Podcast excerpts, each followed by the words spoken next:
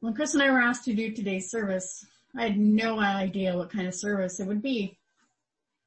I had no idea what kind of a year we would be heading into. We were asked to do this before the November election. Would we need to find words that would give us hope when we felt there was none? Would we need to find words that would remind us that not everyone believes the same as we do? And we need to be gracious in our win as in our losses. The election came and I could see that there was a light at the end of the tunnel. And unlike in a good Looney Tune cartoon, it wasn't the light of an oncoming train. Still I wondered, what can I say that anyone wants or needs to hear? Then on a normal Wednesday morning, inspiration hit. Literally. My young neighbor, little boy about three, was getting out of his car and he face planted into the parking lot. He did what was expected. He started crying. Mom ran to him and picked him up. She made sure that the trauma was more emotional than it was physical. But while mom ran to him, his sister ran into the house. She came running back out carrying his shiny red fire truck. Mom gave hugs and kisses. Sister gave him a fire truck. The fire truck dried up his tears, stopped his crying, and like magic, turned everything around. Like magic, it turned his crying into another sound. The sound of a siren running my first thought was, I'm glad he's all right because that was a hard fall. My second thought was, I wish a shiny toy fire truck could fix all of our problems as well. When I thought about it, I realized that it wasn't just the fire truck that fixed the problem. It was something in the child. Something that we as adults have forgotten. And as I thought more about it over the days, I realized that we spend so much time trying to get children to grow up and act like adults that we miss the point. Children are more resilient and have more coping skills than we understand or than we take for granted they know how to deal with life's problems because we let them deal with them however they can when they're small. But there comes a point when we say enough, time to act like a grown up. When my mom passed away, our various communities were wonderful with my children, telling them that their grandma loved them still and would always be there with them in their hearts then these same people would come to me and tell me things like, she's in a better place now and you'll be fine. My thought, when did I get too old to be reminded that my mom will always be with me in my heart?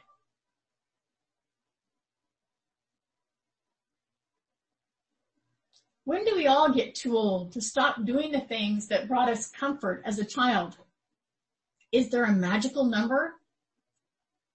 If there is, can I suggest that we up that to like 110? It really shouldn't surprise us that many children are infatuated with fire trucks. Fire trucks come when everything in our life is going wrong and they take care of everyone and they solve the problem. That is a power that children can see and a power they understand. Children have lots of skills that we call play. But maybe instead of just saying they're great at playing, we should ask, what can I learn from these children? Do you remember making forts out of blankets and couch cushions? It wasn't just a way to antagonize your brother with a no boys allowed sign. Sorry, all four of my brothers. It was creating a safe place where you could be who you were. No judgment. Does that sound familiar? What kind of world are we working towards as adults? A place where everyone feels safe, can be their authentic self, no judgment. Imagine peace negotiations if everyone had to sit on the floor together in a blanket fort instead of at a table where someone got to feel like they were more important or they were in charge. As adults, we like to think that we're smart and we know it all. And we like to see if we can make money off of how smart we are. One of the largest growing industries is the adult coloring book industry. They remarket crayons, pens, pencils, and books for adults. And the adults talk about, oh, how creative it makes them feel and how calm it makes them. Hmm.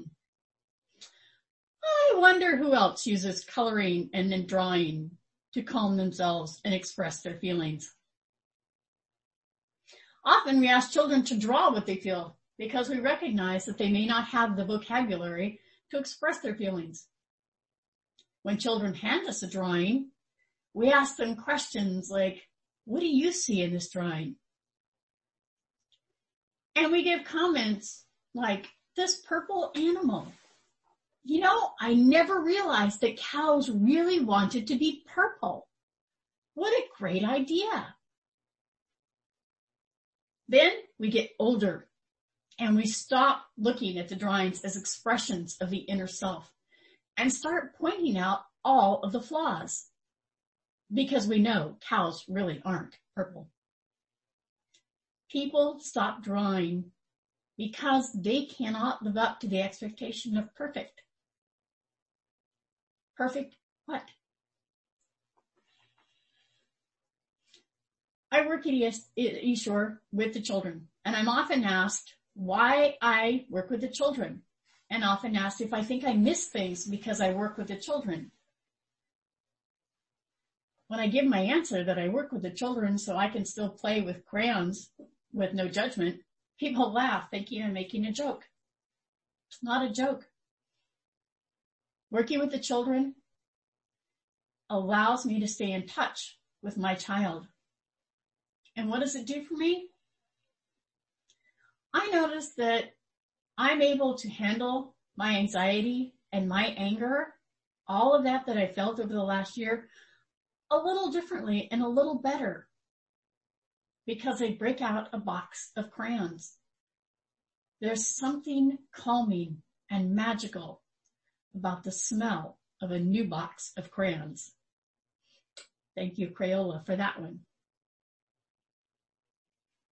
Take a moment now and think of your favorite thing as a child. If you feel like it, type it in the chat and share with all of us.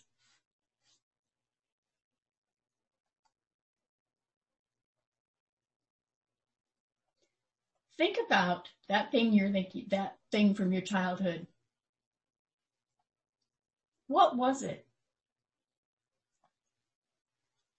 Think about when you gave it up. Why? Did it stop being useful? Or did someone tell you you needed to be an adult now? What did that toy give you? What was its importance to you? Do you have something in your adult life that gives you that same feeling? Our chalice today is made out of Lego and the altar is decorated with toys. These are all things that mean something to people in my family. But at the same time, they're things I use every day. Things that keep me connected to the child and remind me that no matter how bleak things look, I can find calm and joy in the small things in life. The last year was hard. They took away our ability to hug one another. Have you tried hugging a teddy bear? Maybe that will help. I understand. As adults, we have to look at things somewhat differently. And I get it. If I were to face plant out of my car, it would probably start with a trip to the emergency room. But could I learn something from that? Could I learn something from the red fire truck? Not to let the face plant out of my car ruin my entire day, my week. Not take away my ability to find joy. The next time life seems overwhelming or unfair, downright mean, the next time the news makes you angry, open a box of crayons. Pull out that bin of Legos that's hiding in the back of your closet. Grab a teddy bear. Reach for the child in you and find the joy in the child. We have big tasks ahead as adults, big things to work on. But maybe a new box of crayons and a pile of Lego can help us find better, more creative ways and solutions to these problems. The next time you see a child playing, instead of just smiling and say, look, they're playing so nicely. Think about what can I learn from the way they're playing? Then join them in their play. Maybe if we all remember how to be a child, we can all figure out how to be better adults. Blessed be.